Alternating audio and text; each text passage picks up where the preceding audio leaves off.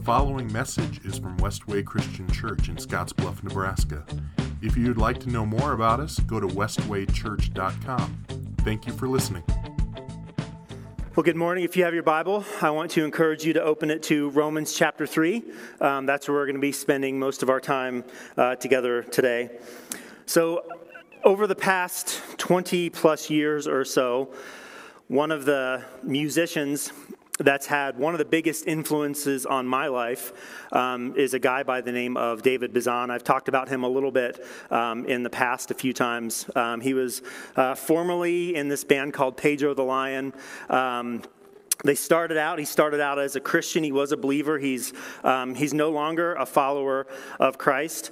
Um, but 20 years ago when i was really listening to his music i found it really influential in the way that he talked about the realities of life um, he really talked a lot about the realities of the gospel. And as we've talked over the past couple weeks, we know the gospel, as much as the gospel is Jesus has come to save us, um, the gospel is also the fact that we are sinners. And one of the things that I really have appre- appreciated about what David Bazan did and, and the way he put words together was he talked about the realities of the gospel, the truthfulness of the sinfulness of mankind, the brutal realities of our sinfulness, and then also the brutal realities and the good news of Jesus Christ. And he would often do that through metaphor and analogy. So you really had to read deeply into what he was singing about, what he was talking about, um, to see kind of those threads. And it's kind of like creation that we talked about a few weeks ago in Romans chapter 1. How what can be made known about God is, is, um, is evident through his creation. And one of the things that, that David Bazan did, when I, I've seen him in concert a few times, and one of the things that he always did that I appreciated the most is he would, he would sing a series of songs, again, where there were these little threads of the gospel, and he would just stop and he would say, Are there any questions at this point? And that was always my favorite part of a David Bazan Pedro the Lion show because you never quite knew what someone was going to ask him. Um, usually it was about something that he had just sang about, so a point of the gospel, and, and how did he make that connection. And I just love that um, so much. I love the fact that he was open in, in allowing people to ask him questions.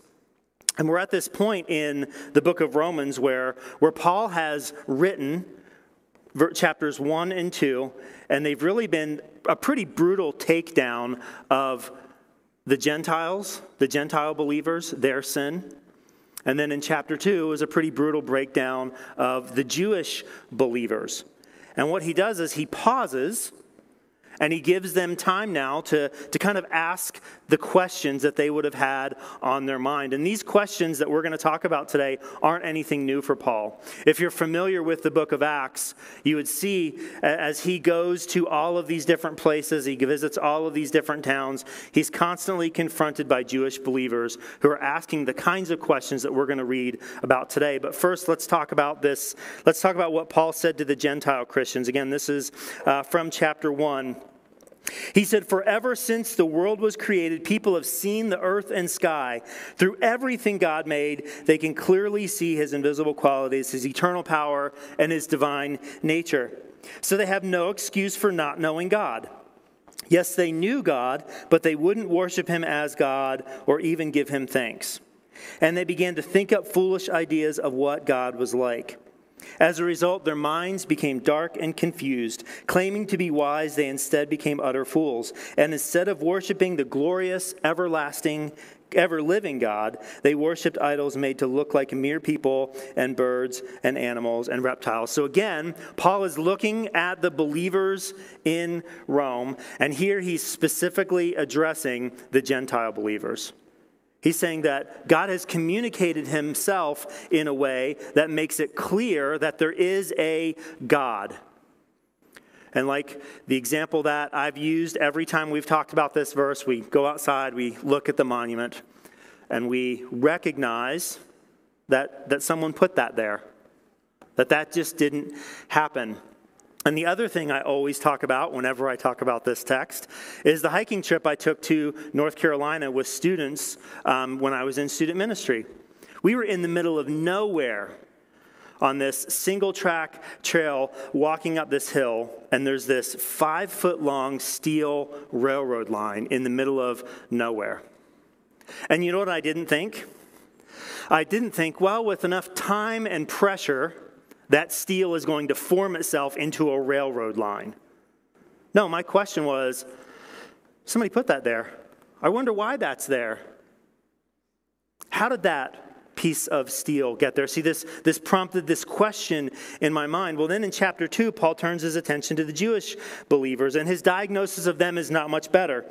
He says, begins in this way You may think you can condemn such people, but you are just as bad, and you have no excuse. When you say they're wicked and should be punished, you're condemning yourself. For you who judge others do these very same things. This is a little later in Romans 2. The Jewish ceremony of circumcision only has value if you obey God's law. But if you don't obey God's law, you're no better than an uncircumcised Gentile. And if the Gentiles obey God's law, won't God declare them to be his own people? In fact, uncircumcised Gentiles who keep God's law will condemn you Jews who are circumcised and possess God's law but don't obey it. For you are not a true Jew just because you were born of Jewish parents or because you have gone through the ceremony of circumcision. No, a true Jew is one, of the, is one whose heart is right with God. And true circumcision is not merely obeying the letter of the law, rather, it is a change of heart produced by the Spirit. And a person with a changed heart seeks praise from God, not from people. So we don't really understand how offensive this text would be to the Jewish people. We have no, we have no framework, we have no concept for this. And they, I think, would have been stunned to hear this. I imagine the person who's, who's reading this letter to the church, because again, they, they didn't have their own copy, they didn't have YouVersion. They had one person reading this letter. I imagine this person as, as, as they are reading this, like kind of having a hard time reading and getting through this commentary, reading through this letter. They would have been absolutely stunned to hear that Gentiles who were uncircumcised would be sitting in judgment over them. This would have completely gone against everything they believed their culture, their history. You wouldn't have had a framework for it. And then the Jews, then obviously, would have been wondering what was going on here. They would be wondering what happened, what happened to my church. They would be wondering what happened to my faith, what happened to my religion, what happened to all of the rites and rituals that, that my people have been following for thousands of years. What am I supposed to do with these things? And again, these questions would have been nothing new for Paul because he would have been hearing them for decades. And ultimately, these are questions of their identity, questions of their purpose. If Jesus eliminates all of these lines that separate people, Jews from Gentiles, if he eliminates these lines and erases them, well, this is Romans 3, verse 1 then what is the advantage of being a Jew? Is there any value in the ceremony of circumcision? Yes, there are great benefits. First of all, the Jews were entrusted with the whole revelation of God. True, some of them were unfaithful, but just because they were unfaithful, does that mean God will be unfaithful? Of course not. Even if everyone else is a liar, God is true. As the scriptures say about him, you will be proved right in what you say, and you will win your case in court. But, some might say, our sinfulness serves a good purpose, for it helps people see how righteous God is. Isn't it unfair, then, for him to punish us? This is merely a human point of view. Of course not. If God were not entirely fair, how would he be qualified to judge the world? But, someone might still argue, how can God condemn me as a sinner if my dishonesty highlights his truthfulness and brings him more glory? And some people even slander us by claiming that we say, the more we sin, the better it is. Those who say such things deserve to be condemned.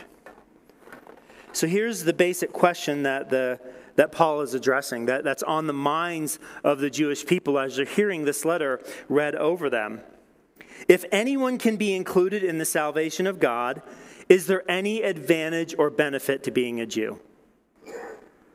Is there any advantage or benefit to my identity? If anyone can be saved, why does, why does being Jewish matter? Does my circumcision matter? If we were, if we were hearing this letter today as, as Christians with the, with the tradition that we have here at Westway Christian Church of baptism by immersion, I think we might hear a question like this If anyone can be saved, is there any advantage to being a Christian? Does my baptism matter? If those questions make us a little bit uncomfortable, I think we might be getting a hint of how the Jews might have felt. I'm not saying our baptism doesn't matter. I'm trying to help us understand the offensiveness of what's taking place in this letter and what Paul is trying to do. And here's Paul's answer. He says, Yes, you have the Torah, you have the law, you have the entire revelation of God. So if there is a benefit to being a Jew, it's because you have the law. You have more of an understanding of what it means to follow God. Remember what the larger story is in the book of Romans. The Gentiles had creation to reveal to them the realities of God, and the Jews were the next level. They had the law to reveal more of God. See, the law reveals God's standards and God's expectations. The Gentiles didn't have that. We look out, we see the monument, we see the monument, and we want to worship God, right? That's all we can do from that. We don't have anything that takes us further that explains more, and that's exactly what the law does. So they knew more. They had more of a reason to be a follower of God. And what did they do with that? How did the Jewish people respond to God's law? Well, as we read last week, they completely blew it. They knew what God expected of them, and they chose something else. And then, in the form of more questions, are more accusations. Well, why would, good ju- why would God judge us when our sinfulness reveals his mercy? We're going we're going to read a similar question to this in a few weeks. How can God judge me when my sin reveals his truthfulness and makes him seem more glorious, right? Because if I continue to sin, and this is, this is the question that Paul's soon going to ask should we continue to sin so that, may, that grace may abound? Like if my sin reveals my need for God, then I should just keep sinning because God can be more and more glorious. And some say the more we sin, the more glory God receives. And Paul tells them clearly that these are sinful questions and sinful statements. See, this isn't about God being more glorified as we continue to sin. So, this is verse 9. Well, then, should we continue that we Jews are better than the others? So now there's the pride, right? Now, what Paul is going to do is he's going to address the pride that the Jews are having because, again, they have the law. They think they're going to be better people, and that's the same thing that was taking place in chapter 2. No, not at all, for we've already shown that all people, whether Jews or Gentiles, are under the power of sin. As the scriptures say, no one is righteous, not even one. No one is truly wise. No one is seeking God. All have turned away, all have become useless. No one does good, not a single one. Their talk is foul, like a stench from an open grave. Their tongues are filled with lies. Snake venom drips from their lips. Their mouths are full of cursing and bitterness. They rush to commit murder. Destruction and misery always follow them. They don't know where to find peace. They have no fear of God at all. Obviously, the law applies to those whom it was given, for its purpose is to keep people from having excuses and to show that the entire world is guilty before God. For no one can ever be made right with God by doing what the law commands. The law simply shows us how sinful we are. So again, the Jews have the law. The Jews know exactly what God expects of them. He knows what the standards are. And how do the Jews respond? They reject him. And any advantage that they had in having the law is erased by their own sinfulness. Any advantage. They had the law, but they failed to keep it. They squandered their advantage and wasted it by their own disobedience. They knew exactly what God called them to that, that they were going to be a people who were going to be set apart, a city shining on a hill, a light for all of the nations to see and be an example of if they kept the law.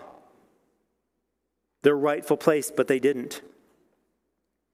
Last week I told you that Paul really has three audiences in mind as he's reading this, as he's writing this letter. He has the church, which is, which is everyone in Rome. He has the Jewish people and he has the Gentile people. And in these verses, Paul seems to be speaking to everyone. When he talks about no one is righteous, not even one. No one is truly wise. No one has seen God. He seems to be talking to everyone, and in a way, he is. But what Paul is doing is he's using the, he's using the Jewish scriptures to do it. These were texts that the Jews would have been incredibly familiar with. So, what God, through Paul, is doing is he's talking to the Jews. These are Psalms with some Isaiah thrown in.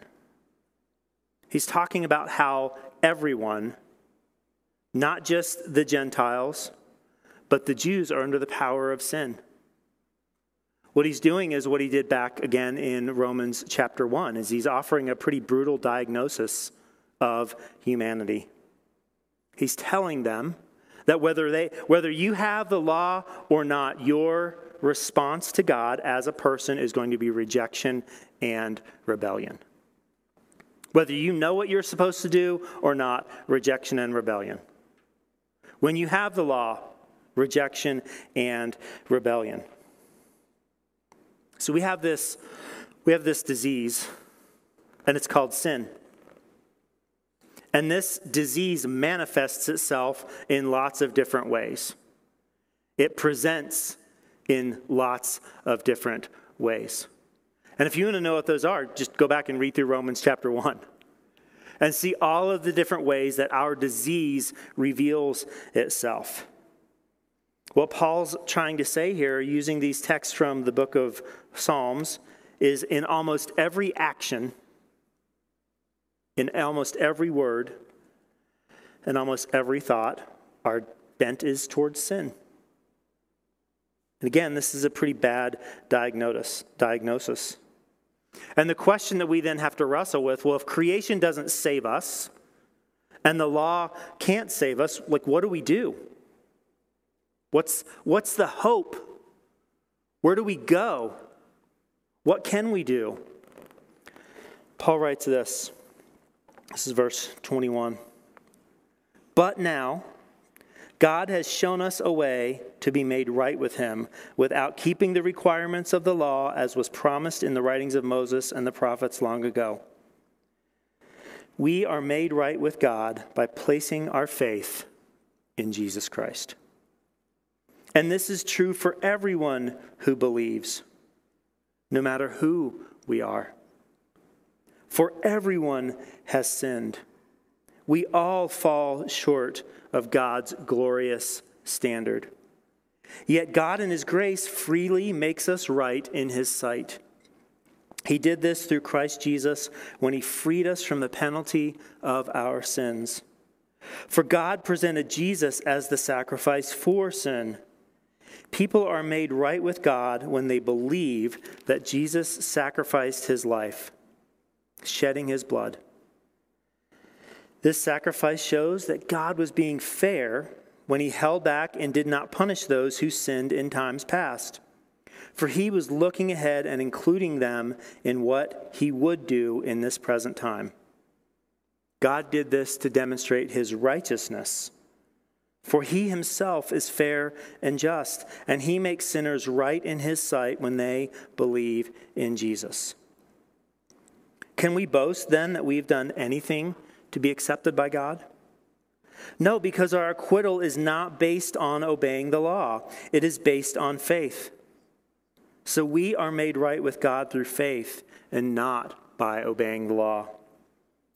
After all, is God the God of the Jews only? Isn't he also the God of the Gentiles? Of course he is. There's only one God, and he makes people right with himself only by faith, whether they are Jews or Gentiles. Well, then, if we emphasize faith, does this mean that we can forget about the law? Of course not. In fact, we only only when we have faith do we truly fulfill the law. See, here's, here's what Paul is telling the church in Rome there is actually a way to be made right with God. This is good news for us. This is the best news. Like, we can actually be reconciled, we can actually be made right in God's eyes. There's a way to do that. And it's not going to be found in creation, and it's not going to be found in the law. Well, what's that way? Well, it's Jesus. Jesus is the way to be made right in the sight of God. This is the point of Romans chapter 3. There's a way to be made right. And we're not justified and righteous through creation. We're not justified and righteous through the law. And yes, I'm on repeat because you because we need to hear this. Some of us think if we can just if we can just keep the law, if we can just be a better person, then God is going to look down on us. He's going to be satisfied with us.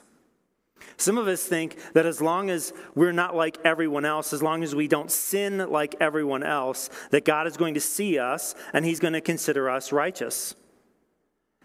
But that's not what the Bible tells us. The Bible tells us that the path to being made right with God is only through Jesus Christ. See, these things, creation and the law, they only whet our appetite for the real thing. I was reading a book on discipleship several years. This was a long time ago. This is probably 10 or 10 or 12 years ago. We've all heard the phrase you can lead a horse to water but you can't make it drink. Well, the author begins this book by saying that, and he says, Well, actually, that phrase is wrong. You can make a horse um, drink. All you have to do is put salt in its oats. And what you'll do is you're going to, you're going to whet its appetite. It's going to want to drink. And as, as I think about creation, the purpose of creation, and the purpose of the law, what it's doing is it's whetting our appetite for Jesus. See, creation makes us see that there's something else out there. It, it, it cues us up to wonder who that thing is. What is that ultimate being like? Can I know this being? What can I know about it? That's what Romans 1 says. What can be made known about God, his invisible qualities, his eternal power and divine nature, is revealed in creation. So it's reasonable for us to look at creation and ask ourselves, what does this reveal about God? What does this tell me about God? See, creation whets my appetite for Jesus. And then the law does the exact same thing for the Jews. The Jews are given these laws. Exodus chapter 20, they're given 10 commandments. What, what, what do these laws tell us about God? What do these laws tell us about me? Well, they tell me about me that I need to be restrained. Because on my own, what I'm going to do is I'm going to sin. See, there's this standard. Do you see how sin simply reveals the sin that's within us? When we're driving down the road and we see the speed limit sign of 65, and we're going 67 or 70, we tap the brake. Well, we should. Right? See, the law has simply revealed to us what sin is. Or better yet, when we're driving down the road and we don't know the speed limit, and then we see the sign, do you see how that reveals to us what our sin is? This is the purpose of the law. It's to draw our attention and our hunger and our thirst towards Jesus. It's to prep us for this person in whom we find our righteousness. This uh, past week, after the 1015, um, Ann and I went down to North Platte our daughter and her, her husband and their three kids um, were all driving through um, North Platte last week, and then our son John uh, was going to be there as well. And we were really excited about going to going to see them. We were really pumped up. Um, those of you who are grandparents, you know what that's like when your kids live in another state and you have the opportunity to go and see them. Um, we were really pumped up and excited about that. So we're closer than where they were coming from. So we got there a couple hours early and we were kind of checking in with Katie on the way. When are you going to be here? When are you going to be here? When are you going to be here? Well, at about the 10 minute mark, she said, We're 10 minutes away. Um, so we went down to the we went down to the lobby and we're just waiting. And sure enough, about 10 minutes later, um, I heard the, the little, voice, little voices, right, of three little boys and we know those voices because we get to talk to them on FaceTime. So we know their voices. We know their tone. We know how they talk. We know how they um, speak.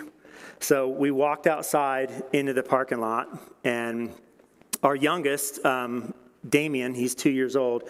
He's drinking this drinking this big bottle of Gatorade, and he kind of looks across the parking lot as we're walking across the parking lot to him, and you could like you could see his little brain turning, right? He's trying to figure out how he knows the two people that are walking towards him, right? Because it's completely out of context. They just spent six hours in, in their minivan, and most of the time when we talk to them, it's over FaceTime. So he gets out of the van, he's drinking his drink, we're walking across the parking lot, and, and he's trying to figure out how he knows us. It was really funny to watch his brain do this. Well, all of a sudden, like it clicked. You could see it click.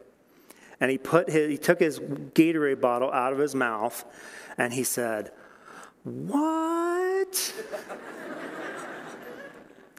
Like it was so cool. It was so cool. This is exactly what nature and the law are designed to do for us. They are designed to get our brains turning and ready to receive Jesus. They are designed to get our brains longing for righteousness that creation can't provide, that the law can't provide, but only Jesus can provide. See, the law reveals that the God who created all things has standards and expectations. He has rules and regulations. These are guidelines and guardrails. And I love that the Romans 3 tells us that this is, this is a glorious standard. See, many of us don't think about God's rules and regulations and guidelines as glorious. What we've sort of decided in our own minds is that God is this giant buzzkill who doesn't want us to have any kind of fun. But God's rules, God's standards are meant to protect us. They're meant to keep us in line. They're meant to help us love Him and love others well. And we know that we can't keep this standard. We fall short. And then nature reveals God's invisible qualities, his, his eternal nature, divine, eternal power and divine nature, leaving us to wonder about who God is. See, these things whet our appetites. The universality of our sin and the weight that bears down on our souls fills us with questions about the meaning and purpose of life. Why do I, when, when given the choice, why do I more often than not choose sin? Why do I want, and even if I don't choose it, I'll give, I'll give us a little credit. But why do we want to choose it? Why is that temptation there? Why do I have to face this battle? When I think about my walk with, with Christ, becoming a Christian in 1995, 27 years ago? Did anybody think at 27 years it was going to be easier? Just me? I'm the only person. I thought this was going to get easier. But it's not because there, there are still things going on inside of me that are warring inside of me. And again, this is in a few weeks that we're going to read about.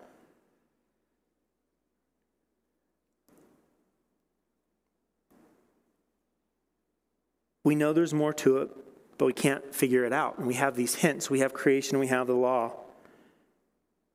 And as people who are just under the creation and the law, we're a lot like Damien in the parking lot. We're confused and we're excited, but we're also kind of curious. Like, why are those two people walking towards me? The people that I normally see on a three inch screen, why, why are they walking towards me? I want to know more about this.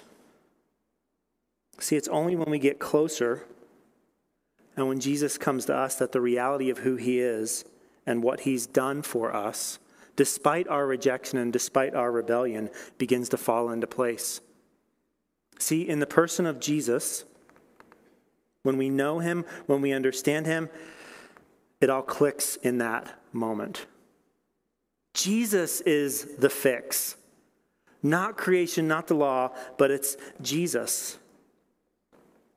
Romans 3 23 and 24 tell us this For everyone has sinned, we all fall short of God's glorious standard. Yet God, in his grace, freely makes us right in his sight. He did this through Christ Jesus when he freed us from the penalty of our sins. See, at, at first glance, when we read these two verses, this sounds an awful lot like the student loan forgiveness program that was just announced. At least that's what people on Facebook and all of the social media theologians would have us believe. And I want to tell you that these two things, the student loan forgiveness program and Jesus' mercy on us, have nothing in common. See, student debt is simply thrown into a hole of $30 trillion. I don't know if you knew that. It's never going to be repaid, it's never going to be dealt with. We're not even passing it along to our children's children and their children. That debt is never going to be paid.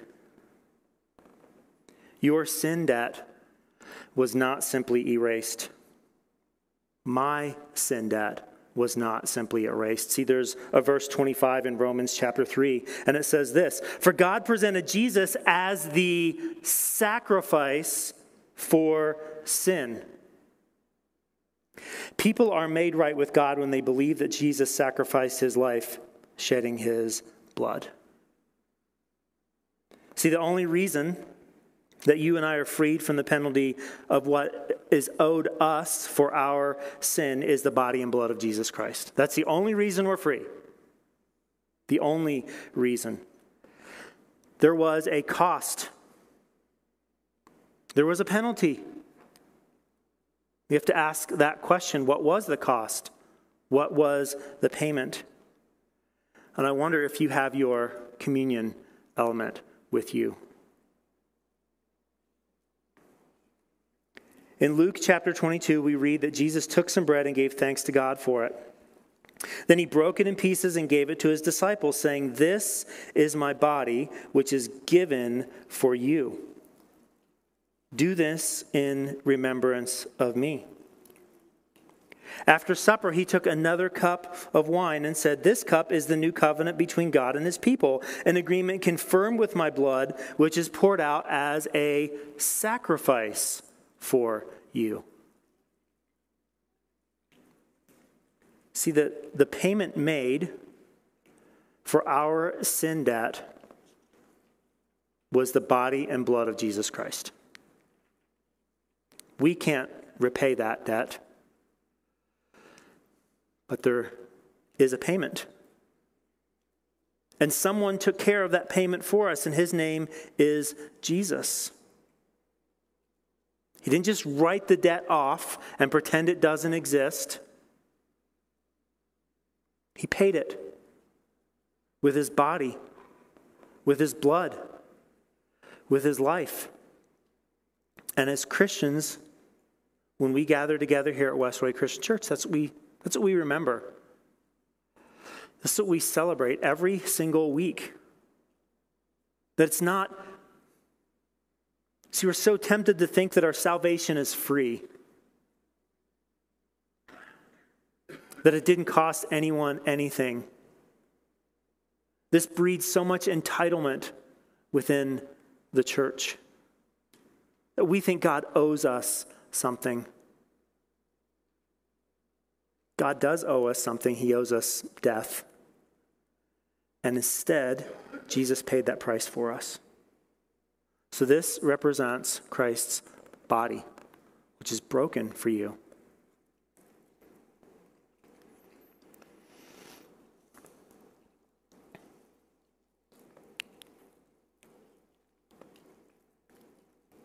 And this is Christ's blood, which has been poured out for you.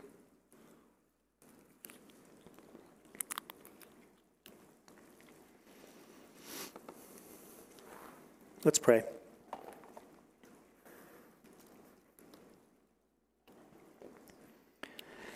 God, I pray this morning that we would see the reality of our, of our situation with you. That we would have an awareness of our sinfulness. That we would know that our response to what, to what you have done, what the way you have revealed yourself, is rejection and rebellion. And yet, you offered Jesus. Your response to our rejection and rebellion is the person of Jesus, is the sacrifice of Jesus. Help us to never take that for granted. Help us to recognize that it came at a cost. Wasn't free. And while we get to enjoy the benefits, it cost somebody everything. It cost your son, Jesus. Help us to see that the only way we can be made right with you is through him. And the other ways that we pursue this righteousness, help us to see that they fail. And help us to see our need for you. It's in your son's name we pray. Amen.